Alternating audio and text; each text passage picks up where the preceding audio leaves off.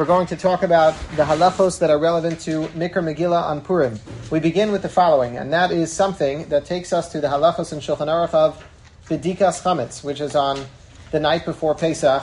We all have an obligation to be Bodek Chametz. Now, we're going to talk about that probably more as we get closer to Pesach, but it's important for all of us to be aware of the fact that if we are in a dorm, we have an obligation of doing Bedikas Chametz before we leave to go home for Pesach. We have an obligation to be Bodek Chametz in all the places that we are responsible for. So why am I bringing in Bedikas Chametz when we're talking about Mikra Megillah? The answer is because the Shulchan Aruch says in Hilchas Bedikas Chametz, Yizaher kal adam shelo yaschel b'shum malacha v'lo yochal ad sheyivdok. On Leil Bedikas Chametz, one has to make sure that they do not get involved in any other activity, and they do not get involved in eating a big meal, ad sheyivdok until they do the mitzvah of Bedikas Chametz. And the reason for that is because we have a concern if somebody's going to get too involved in eating a big dinner, or somebody's going to get too involved in whatever they're working on, they're not going to be careful to do the bedikas chametz properly. They're going to forget about the mitzvah potentially, and therefore Shulchan Aruch says we have to make sure that bedikas chametz is the priority. The same can be found with a Mishnah in Maseches Sukkah. The Mishnah says in Maseches Sukkah, Daf Lamed Ches, Mi Shabba somebody who is traveling on Sukkot, V'lo hayabiyado lulav lito, and they did not have a lulav to shake which is very possible. How am I supposed to have a lulav while I'm on the road? Says the Gemara lekishei kanes lebeso. When you return back to your home after the trip is completed, yitol al shulchano. You should shake the lulav and esrog on the table. Now, what does that mean? You should stand on the table and shake the lulav and esrog? Of course not. Why would the Gemara say such a thing? So Rashi explains. What does it mean that you should shake the lulav yitol al shulchano? Explains Rashi. Im shachach v'lo natal achila. We're talking about somebody who's coming from a long trip, and that person is exhausted, and I haven't had a nice warm meal in a long time. And now I'm finally back home, and the first thing I do when I get home is I sit down to a nice meal, and the whole family's sitting around, and then I say to myself, I just realized I forgot to shake the dalad minim. Somebody please remind me after we're done. Says Rashi, no. Al. Even if you went ahead and you started to eat a large meal, and you haven't had a nice meal in a long time because you were traveling on the road and you didn't have that opportunity, still, says Rashi, Yital al Shulchano means you have to stop eating immediately, go do your mitzvah of Dalad Minim, and only afterward do you have the opportunity to continue on with your meal. And what you see from there, once again, which is quoted in Shulchan Aruch and Hilchos Dalad Minim, Siman Taf Reish Nun Beis, is that when one has an obligation to perform a mitzvah of either Bedikas Chametz, as we said, or the mitzvah of Dalad Minim, you are not supposed to be engaged in any other activity, which obviously would include eating a large meal, because we're concerned that a person will get carried away with that, and they will not be careful to make sure that they do the mitzvah that they are obligated to do, which is why the Gemara says in Masechah Shabbos Daf that when a person has an obligation to daven mincha, you should not go to the barber shop at the time that it's time to daven mincha. Why? Because we're concerned that maybe if your haircut is going to take a long time, just uh, yesterday, if anybody watched the news, right, Sarah Netanyahu got stuck in the bar beauty parlor for uh, three hours. So you never know. You have to daven mincha, and uh, you may get stuck in the beauty parlor. So you have to make sure. It says you shouldn't go in to have a big meal. If it's the time to daven mincha, first daven mincha, and then go ahead and do something else um, and do your mitzvah. So that is the halacha. There's a very famous discussion with regards to tkiyah shofar on Rosh Hashanah. So many of our shuls have a very long davening on Rosh Hashanah. And many of the shuls also have a practice that they're going to have a break in the middle of the davening to allow people to go home or to allow people to go into another room and have kiddush. And the question is, where did that come from? How can that even be? If we know the Shulchan Aruch says by bedikas chametz you're not allowed to eat before doing your mitzvah, and the same halacha applies by dalad minim that you're not allowed to do anything before you shake the dalad minim. So then, how is it that I'm allowed to go ahead and have a kiddush on Rosh Hashanah before I do the mitzvah of Tkiyah Shofar? That is the question that is raised in the Sefer Nishmas Avram. Nishmas Avram. Any medical students in here? Potential medical students? Pre med? So you need to buy the Sefer Nishmas Avram. Nishmas Avram is a set of Svarim in Hebrew, but it was then translated into English. It is the Medical Ethics Bible. It was written by Dr. Abraham. He went over everything with Reb Shlomo Zalman Auerbach. So basically, there are comments from Reb Shlomo Zalman Auerbach on every single page, and the Tzitz Eliezer and Rav Elyashiv and all the great Gedolim of the last generation. Rav Ovadia Yosef sent in a lot of comments. Really, it's a phenomenal work, which was then translated into English as well. And it really goes through many, many of the major issues. It's on Dalit Chelke Shulchan Aruch. So he basically goes through the Shulchan Aruch and points out anytime that you have something that's related to medicine, that one may be confronted with for a doctor or medical professional. It's a really phenomenal and important set of svarim. Even if you're not a doctor and even if you're not in the medical field, it's a very good set of svarim to have anyway. So in that context, the Nishmas Avram asked the following question in the name of Reb Shlomo Zalman Auerbach, where he says, Kava alai nafshi. This is something that pained me very much.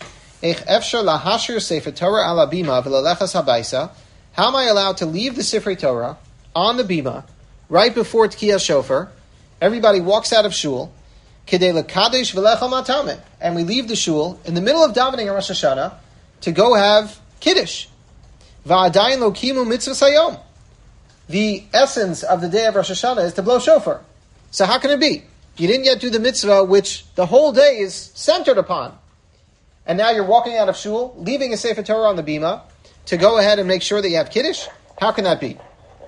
So he says this is something that he believes is very, very problematic. The Sdei who lived in the late 1800s,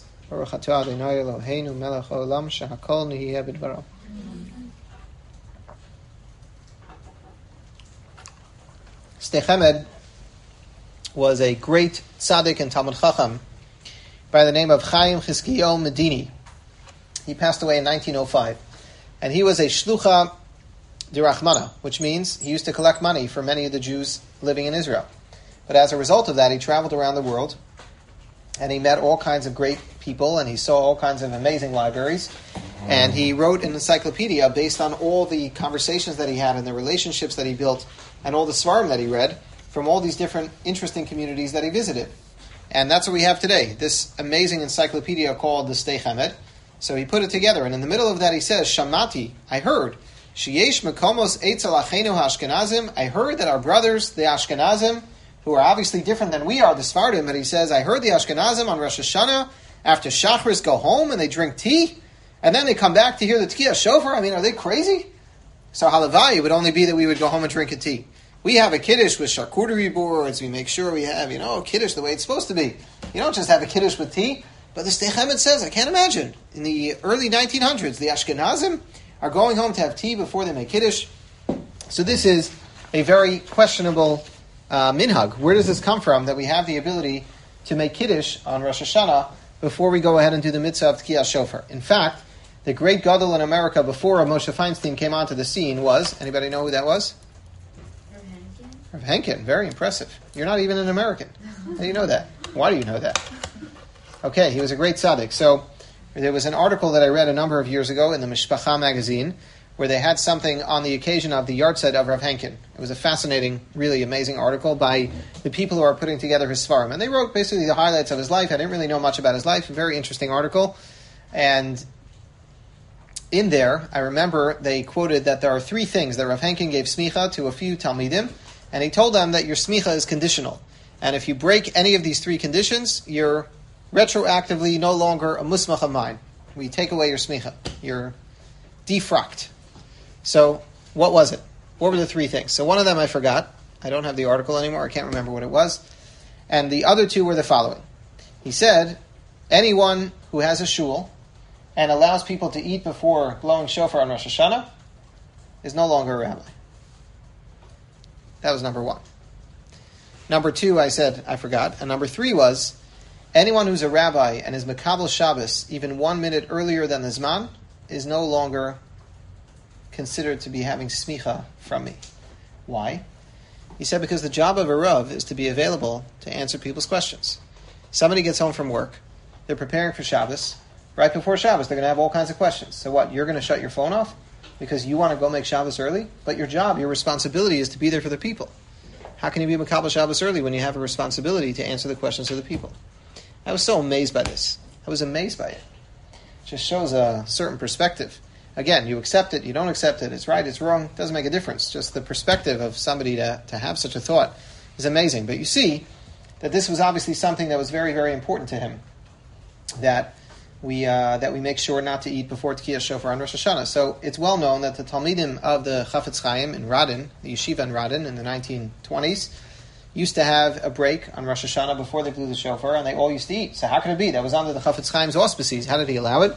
So the answer that many say is because the whole concern that we have of why you're not allowed to do any malacha or eat a big meal before doing a mitzvah is because we're concerned Maybe you're going to get carried away and you're going to forget to do the Bedikas Chametz, or you're going to forget to do the Neros Chanukah, or whatever it may be.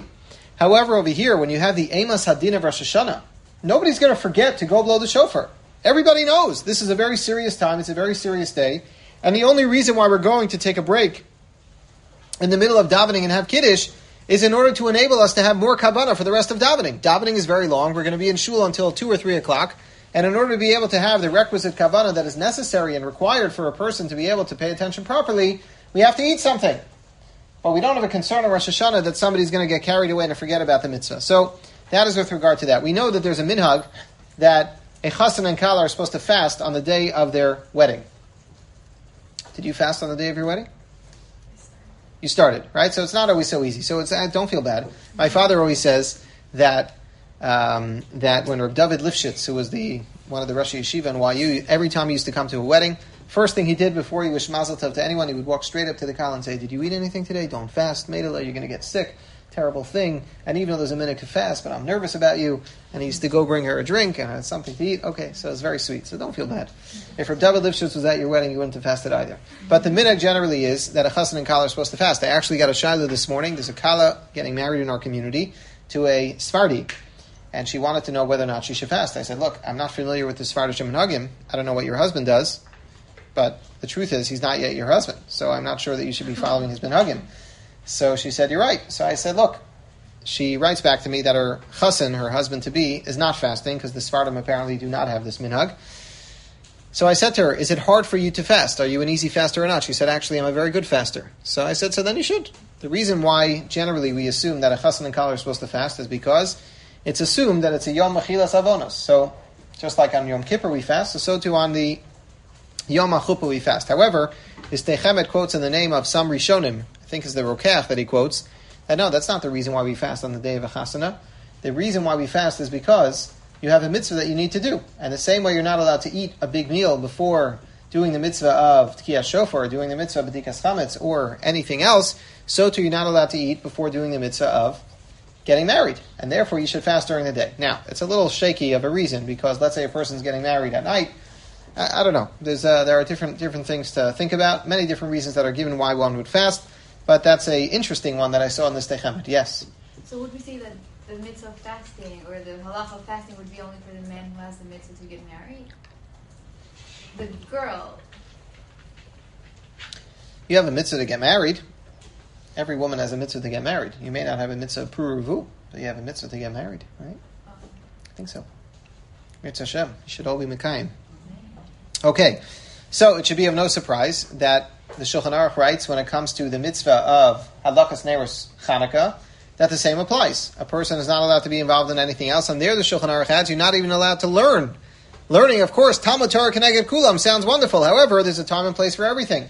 Talmud Torah Keneged Kulam is not at the time when you're supposed to be observing a mitzvah. And if you're going to get too involved in learning, you're not going to be focused on the mitzvah of Hadlakas Neros Chanukah, which is why the Ramah says that on Leil Purim, or for that matter in the morning of Purim as well, you're not supposed to eat anything before you go ahead and do the mitzvah of Mikra Megillah. Now the problem is that we have Taanis Esther that leads into that leads into Mikra Megillah.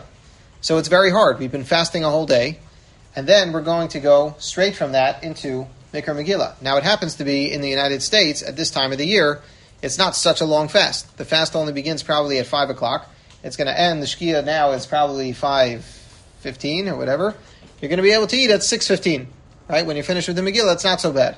But when I was in Australia last year, this time of the year, it's the opposite, right? Right. So what time is the sun set by you this, these these days? Right, I know that. Oh. What time does um, in the summertime? Late. Summertime is now. I haven't been home for a while, Rabbi, but I, I think it's like around eight, nine. But summertime is now. Yes. Right, correct, okay. so eight or nine. So imagine. So you're going to be fasting the whole day. The Shkia is not until 8.30. The sunset is not until 8.30. And then you're not going to be able to eat until you get home. So that's not so easy. So the Ramah says, the truth is this really should follow the same sequence of everything else we described until now. However, b'di'ebed, if a person is not feeling well, then of course they should break their fast after sunset, after uh, after after the stars come out, and they should go and have something light to eat or drink in order to be able to pay attention during the Mikra Megillah. But again, If a person does not have to do that, then of course this should follow the same halacha that we do uh, normally by any other mitzvah. Now, we move on to the next issue with regard to Mikra Megillah, and that is where should one choose to hear the Megillah? So you'll say, what does that mean? Whose business is it where I choose to go hear the Megillah? I can go wherever I want. So this is a very important to understand the issue. We have to really give a little bit of background, which goes as follows. There is a halacha, Berov Am Hadras Melech. Berov Am Hadras Melech means, not clear exactly what it means, because it means three different things in three different sugyas in the Gemara. It doesn't always mean the same thing. Berov Am Hadras Melech number one is a Gemara Maseches Psachim, Daf Samach Dalid Amid Beis, where the Gemara tells us the following. There used to be many, many people offering karbanos on Erev Pesach in the Beis Hamikdash. Imagine, millions of Jews came from all over the world. Everybody has to offer a korban Pesach in a very short span of time. It has to be on Erev Pesach, in the afternoon, before the sunset, after Mincha time, a very short span of time. So how are we going to do this efficiently? Says the Gemara they had an assembly line. They had a line of Kohanim, who were, one was standing all the way by the Mizbeach, and there was a line following behind him all the way back to where the people were standing, and everybody would pass the bucket of blood that needed to be poured onto the Mizbeach from one to the next to the next to the next. Then they had a line going back, and they used to pass the bucket back so that this circle can keep going back and forth. That's the way they did it. It was the most efficient way to do it. Aside from the efficiency, says the Gemara, it was a beautiful thing to do. Why? Because Berov Am Hadras Melech when we have more people involved in the fulfillment of a mitzvah, and you're going to engage more people to do different components of that mitzvah, that elevates the mitzvah. It shows we're all excited to be involved in something. You ever go to a bris and you notice that sometimes when they're trying to make up kibudim, you ever been to one of those? No? Sometimes you're at a bris and like they wanted like this grandfather and this uncle and this one and this or whatever. So like like okay, please come up and we're to pass the baby to you. You ever seen this? And then they pass the baby to another, at your brother's bris. They did this like like ten people, right? So like pass it to this one, pass it to the next one. So what's that all about? What are we just trying to make people feel good? The answer is it's based on this: that the more people who are involved in fulfilling a mitzvah or having some kind of piece of it, it shows that we're all so excited to be a part of it. It elevates the mitzvah because it shows that this is something that's really important to us, and we don't just want to delegate it to one person. We want to all get a piece of the action. So that's what it means. Berovam Hadras Melech in that context means when I have a mitzvah that needs to be done, why not spread it around and let many people take one piece of that observance of the mitzvah? That's the first time that we have Berovam Hadras Melech. The second time we have it is a totally different context. The Gemara Maseches Brachas Daf Nun Gimel talks about when you have many people sitting together in a room, and everybody has to make Havdalah. Shabbos just ended, and we all have to make Havdalah. So what should we do? Says the Gemara, we should have one person make Havdalah on behalf of everyone, and we're all going to listen attentively and be Yotze the mitzvah along with that one person. Why? Berov Am Hadras Melech. What does that mean? That means when each of us has a private obligation to do a mitzvah. I have to do something, and you have to do something. And everybody else in the room also has to do the same thing.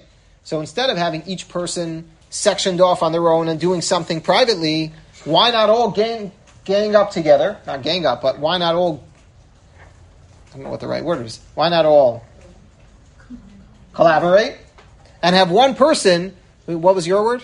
Probably a better one. No, join. Together. Join. Thank you. Why not all join together and then have one person do the mitzvah on behalf of everyone? That's Biravam Hadras Melech. Because now we're coming before HaKadosh Baruch Hu with a thousand people in the room instead of me coming by myself. If I come by myself, who am I? I'm a nobody. If I come with a thousand other people, it's much more chashav, and that is Barovam Hadras Melech. Now, Based on that, the Magen Avram writes in Hilchos Mikra Megillah, based on a Gemara. The Gemara says, Mevatlin Talmud Torah Shmoa Mikra Megillah, which, first of all, is a fascinating statement. When I read the Megillah, let's say I'm bored tonight. Come home, let's say. That's a big let's say. Let's say I'm bored tonight and I have absolutely nothing to do. But I'm a really spiritual person. I love to learn. But I don't have a head to learn I don't have a head to learn something complicated. So I'm going to pull out the Megillah Esther and just start reading the words. Am I in fulfillment of the mitzvah of Talmud Torah? No? You don't think so? I don't think so, no. What? No. Really? So there's a mitzvah that you're supposed to go over the parsha every week, right? Yeah. So tonight, I open up my Chumash and I just start reading through the psukim. And then the second time around, I'm going to do with Rashi, other things, the Ramban and the Ohr HaChaim, of course, all the Mefarshim. First time around, I'm just flying through the psukim. Am I in fulfillment of the mitzvah of Talmud Torah? Why not?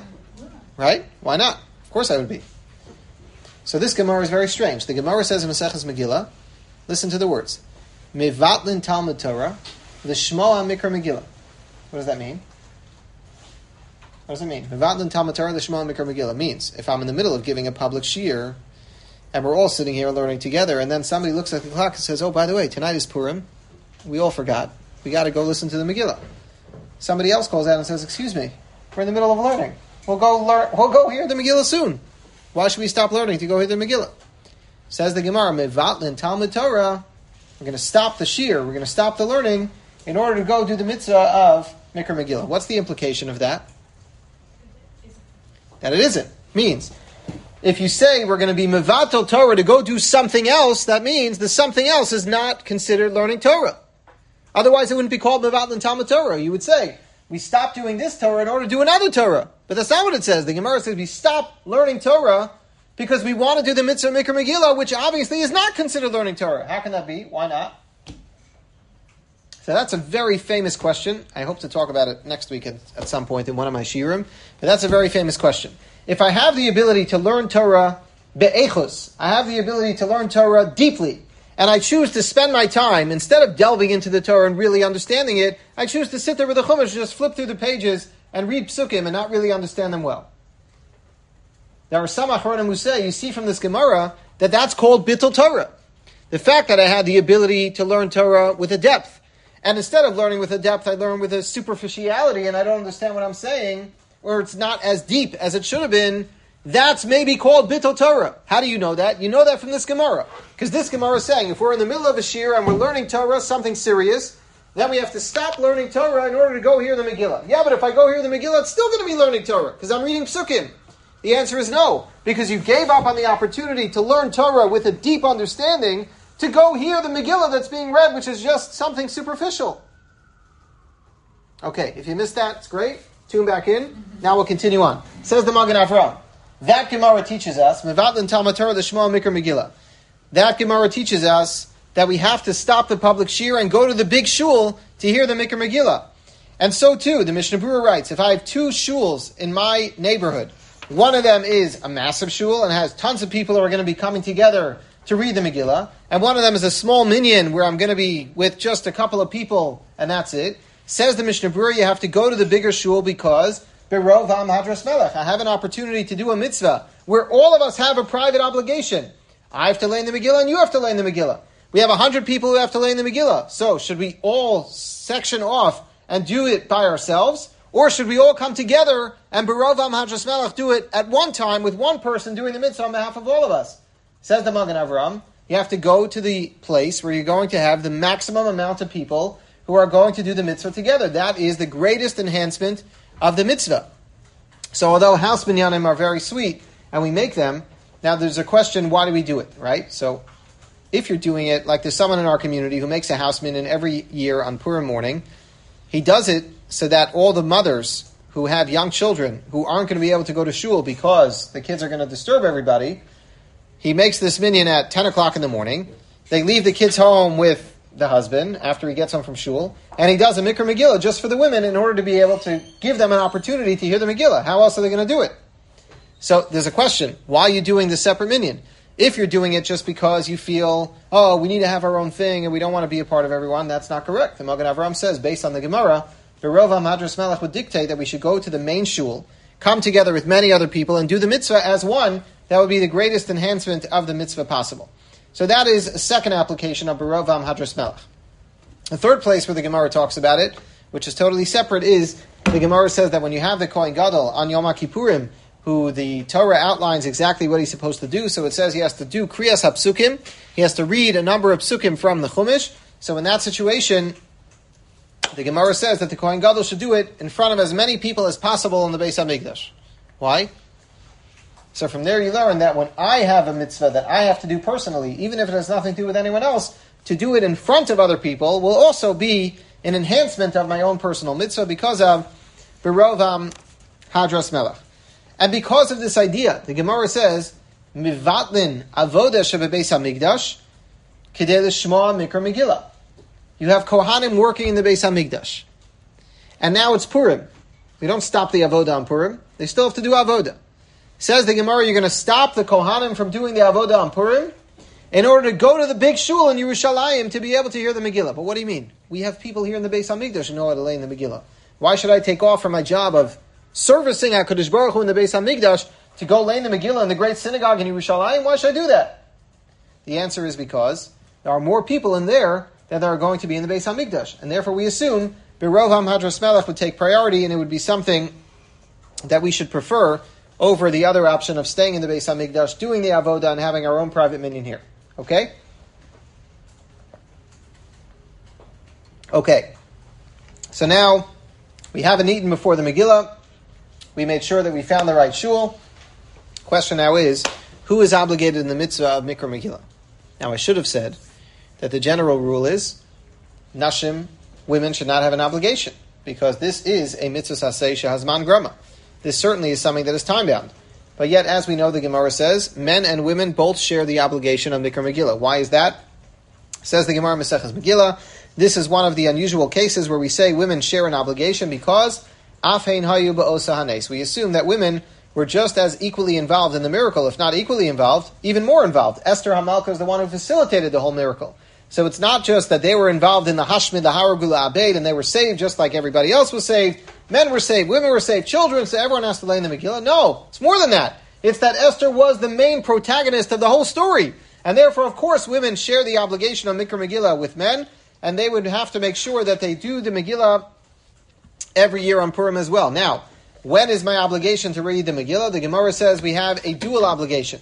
Number one, I have to read the Megillah balayla, and then I have to be lishanosa bayom. I have to read the Megillah at night, and I have to then repeat the Megillah during the day. Just because somebody went to shul at night does not fulfill their obligation of hearing the Megillah during the day. There are two different obligations that we have: one to lay in the Megillah at night, one to lay in the Megillah during the day. Now, many of us have very busy schedules on Purim, especially if you're part of a family and you're going to have younger siblings or you're going to have young children and you have to go visiting their friends and their teachers and their families and whoever it might be, and you have a lot of running around to do. So some people want to get off to a start earlier.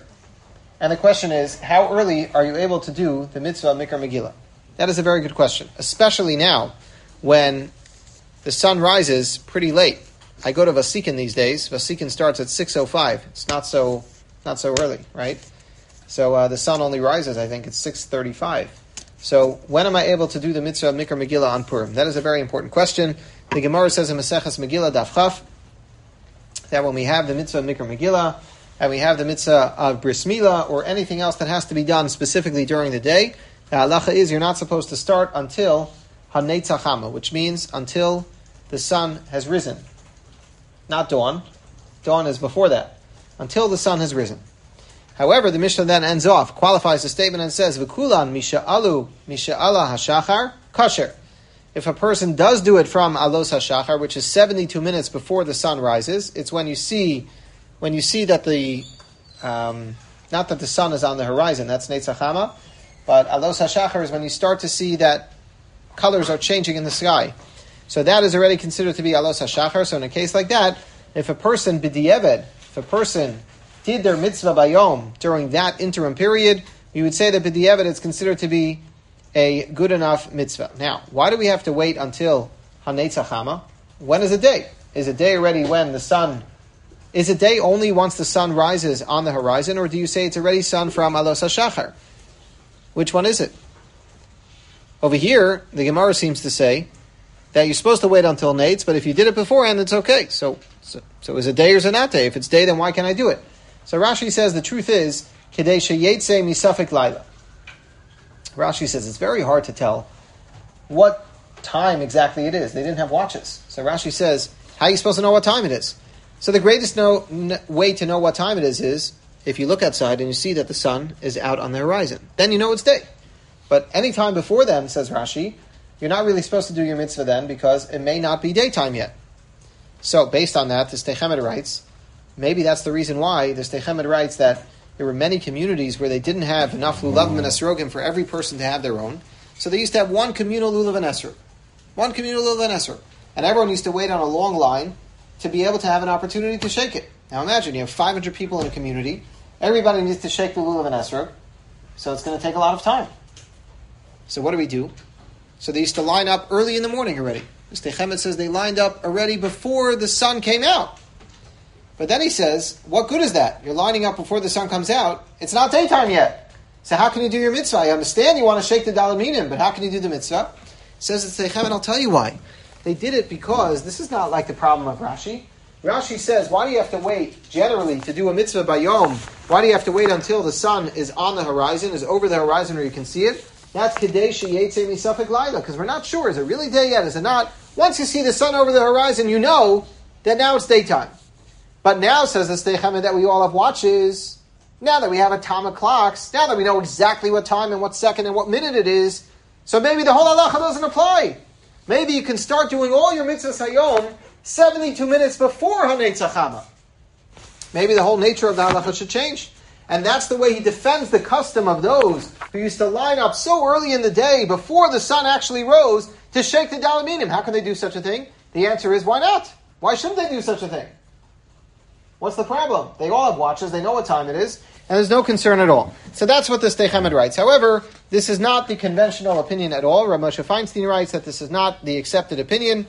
And he says it would seem that in general we try to wait until Hanetzachama to do any mitzvah that has to be done during the day. So that's lechatchila what we should do as well. The Shulchan Aruch says in Taf Reish Pei Zayin that when we lay in the Megillah on Purim, it should really be done not from Alos HaShachar, but rather from uh, Neitzachama, from when the sun is over the horizon. Because women are obligated to hear the Megillah, we sometimes have gatherings in people's homes, as we said, for only women to hear the Megillah themselves.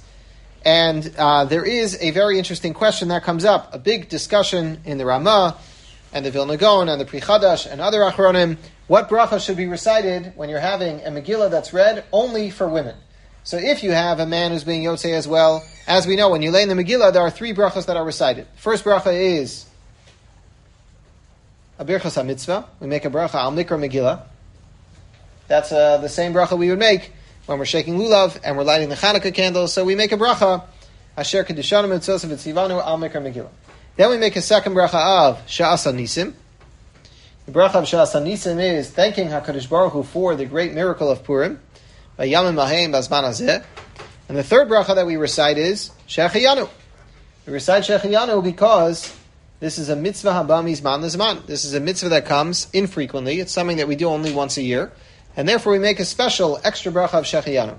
So do we recite a Shechayanu at night and during the day? If we just lay in the Megillah at night, would we say Shechayanu during the day as well?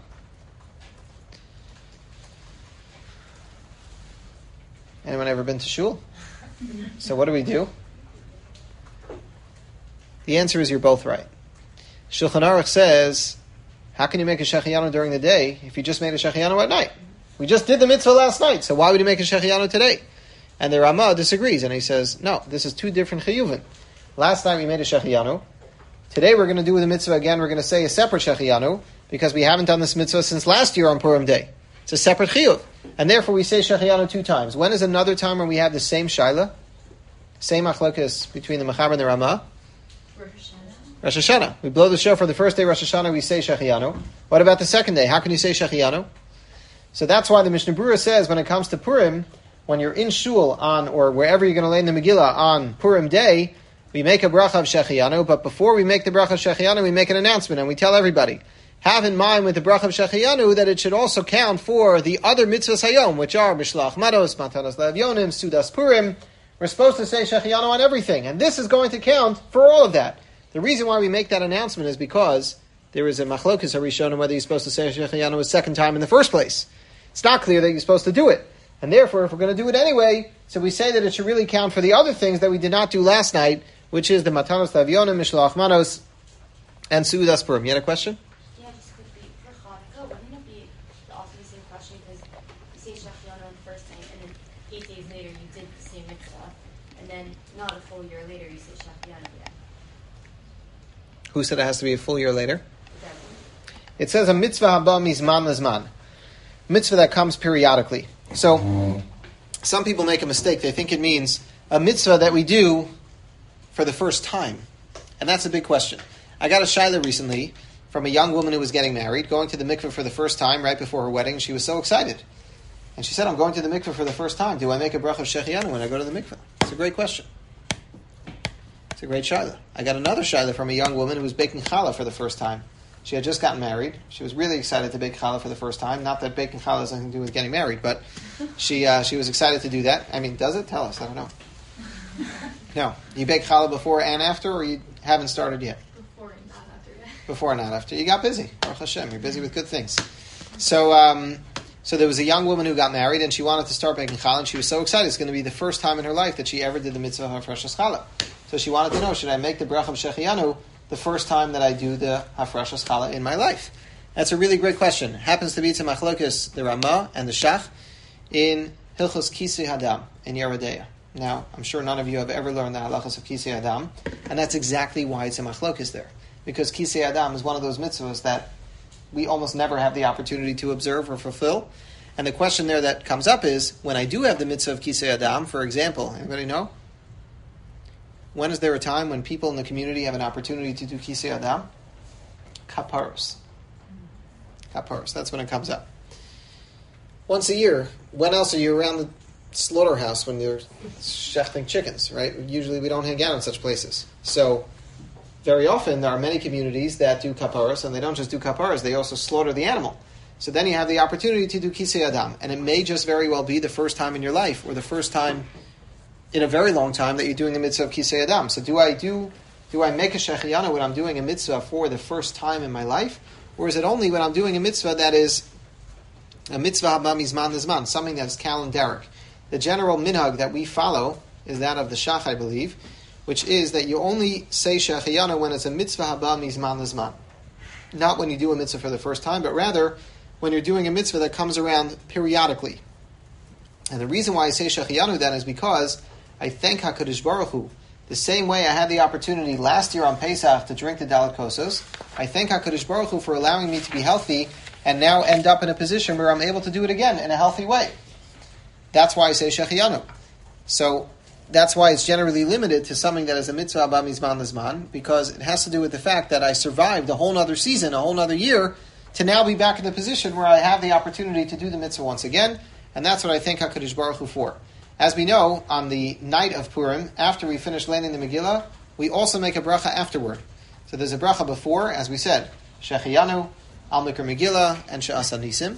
After the Megillah is over, we make a bracha, Haraves Rivenu, Vahadanas Tinenu. It's a whole paragraph that we say.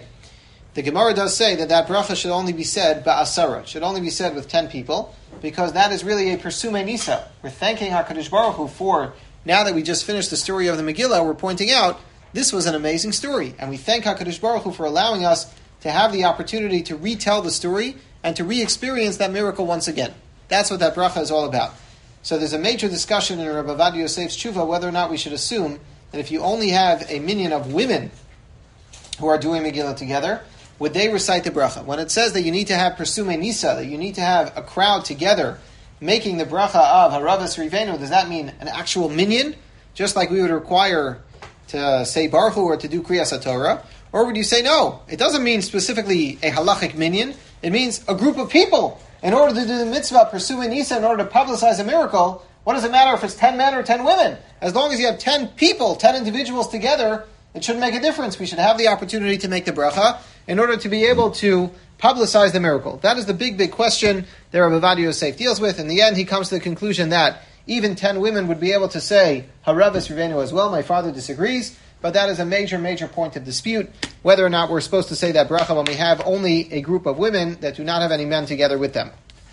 A very important halacha to be aware of is Shulchan Aruch says you're not allowed to talk until after the Megillah is finished. And not just after the Megillah is finished, after the bracha, after the Megillah is finished. And this is a common mistake that we find, that sometimes people begin to talk the minute that the Baal Korei is finished, while they're rolling up the Megillah, but they should remember, as the Shulchan Aruch says, that you're also supposed to wait until after the bracha is recited, after the Mikra Megillah has completed.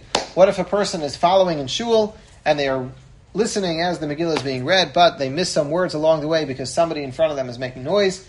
So what would you do? What would you do? The halach is you catch up in your own chumash, right? You catch up in whatever Megillah you're holding, you catch up to the Baal Korei. But doesn't that mean that I'm now deficient in my Mikra Megillah? Because it means that there's part of the Megillah that I have not read from a scroll. So how does that work? So the Gemara says that as long as Kara Ruba Mitoch as long as I read most of the Megillah from the written scroll, that would be good enough. And if I just miss a little bit here and there and I read it and I make it up with my own reading, that would be sufficient. That does not mean if I miss some of the words and I don't hear them at all, I'm Yotze the mitzvah. So if I come into shul late and I miss the whole first parak, I miss the whole first paragraph of the Megillah, that would be something that would disqualify my mitzvah. You have to go to a later minyan. You got to hear Megillah again. Or you can quickly say the brachas, catch up, and then follow up with wherever the Baal Korei is up to. But that's hard to do. If you're a parak behind, it's not so easy. So it's just uh, something important to keep in mind. Let me just close with the following thought, and that is the Vilna Gaon writes that the Gemara tells us, Megillah lemafreya lo yatsa. Somebody who reads the Megillah out of order is not in fulfillment of the mitzvah. What does that mean? It means if I read the fourth chapter of the Megillah before the second, the whole story is not going to make sense. It's a sequence. When you have the whole story together and you have it in the proper sequence, then it all makes sense and it all matches up, and I can really appreciate the miracle.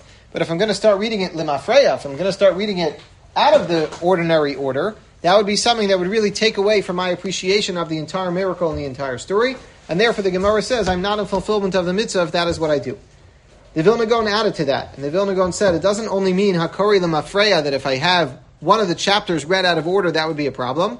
But beyond that, it means something else. And that is, if when I read the Megillah, I believe that this is a story of Limafreya, I believe that this is a story of thousands of years ago, and I don't really appreciate and understand that this is the story of today, that this is something that makes a major difference in my life, that this is something that is retold and reenacted and replayed by Yamim Ahem Bazman Look at the miracle of the Jewish people. Look how many miracles we have survived. Look how many miracles we have experienced as a people. If when you go through a Purim, you don't realize that that story is not just from an old time, but now it's being relived as well, lo yatza. You have missed the entire experience of what Purim is supposed to be about. And this is what we ask HaKadosh Baruch Hu. The same way HaKadosh Baruch Hu did great miracles for our ancestors so many thousands of years ago, we ask that the Ribbon Shalom should once again bring us to a time when we have the opportunity to see miracles, to experience them, to be able to see the Yad Hashem that is so clearly and obviously there for us to bring a Yeshua, to bring salvation to the Jewish people, to the entire world. We're living through very, very dangerous and difficult times all over the world. And it's an opportunity for us this Purim to ask HaKadosh Baruch Hu v'nahapachu. He should be able to overturn all of the problems that face the Jewish people. And there are so many and I was so moved. There's a woman in Eretz Yisrael. Her name is Yafa Ariel. Yafa Ariel lost her daughter Halel Ariel a couple of years ago. She was 13 years old. I don't know if you remember the story. She was in her bed in in uh, Hebron, and a terrorist broke into their house. Their house is on the border. Shot the daughter in her bed. The last day of school, she was up late the night before at a ballet that she was doing. Terrible story. Anyway, I was talking to her this week about something to the mother, and um, and she made a comment to me which made me shudder. You know, she said, "When was the last time that two brothers were killed in a terror attack? So unusual." So she said, three weeks ago, two young children, two young brothers from the Paley family were killed. Only two weeks later, two brothers from the Yaniv family were killed from Shomron, from Har Bracha. She said, maybe, just maybe, HaKadosh Baruch Hu is trying to tell us that we just don't act like brothers. Maybe he's reminding all of us that it's time to remind ourselves to act like brothers. And this really is what Purim is all about. Mishlach manos ish matanos This is what we're here for. We're here to try to remind ourselves that we are only a machzis hashekel. Right? We read Parsha Shkalim last week. We are only a machzis hashekel, and we need to rely on each other for so many different things. And you look what's going on in Eretz Yisrael, and you see such a melchemet achim, and you see such a terrible time where Jews are turning on each other, and Jews are hating each other, and Jews are protesting against one another it's so painful to watch when it's an opportunity for us to ask HaKadosh Baruch Hu. I don't know how this is all going to work out. I'm not sure how it's going to be figured out. It seems like a lot needs to be done. But it's an opportunity for us to ask the Ribbon Shalom if the Ribbon Shalom was able to perform the great miracles in the days of the Purim story, then whatever we're facing today is small potatoes to that. and HaKadosh Baruch Hu should have the ability to show us those great miracles the same way He did in the days of our ancestors. And Emir Hashem, we should have Sasam V'Simcha La Yehudim, Revach V'Hatzala Yamad La Yehudim, and we should all have a wonderful celebration of Purim.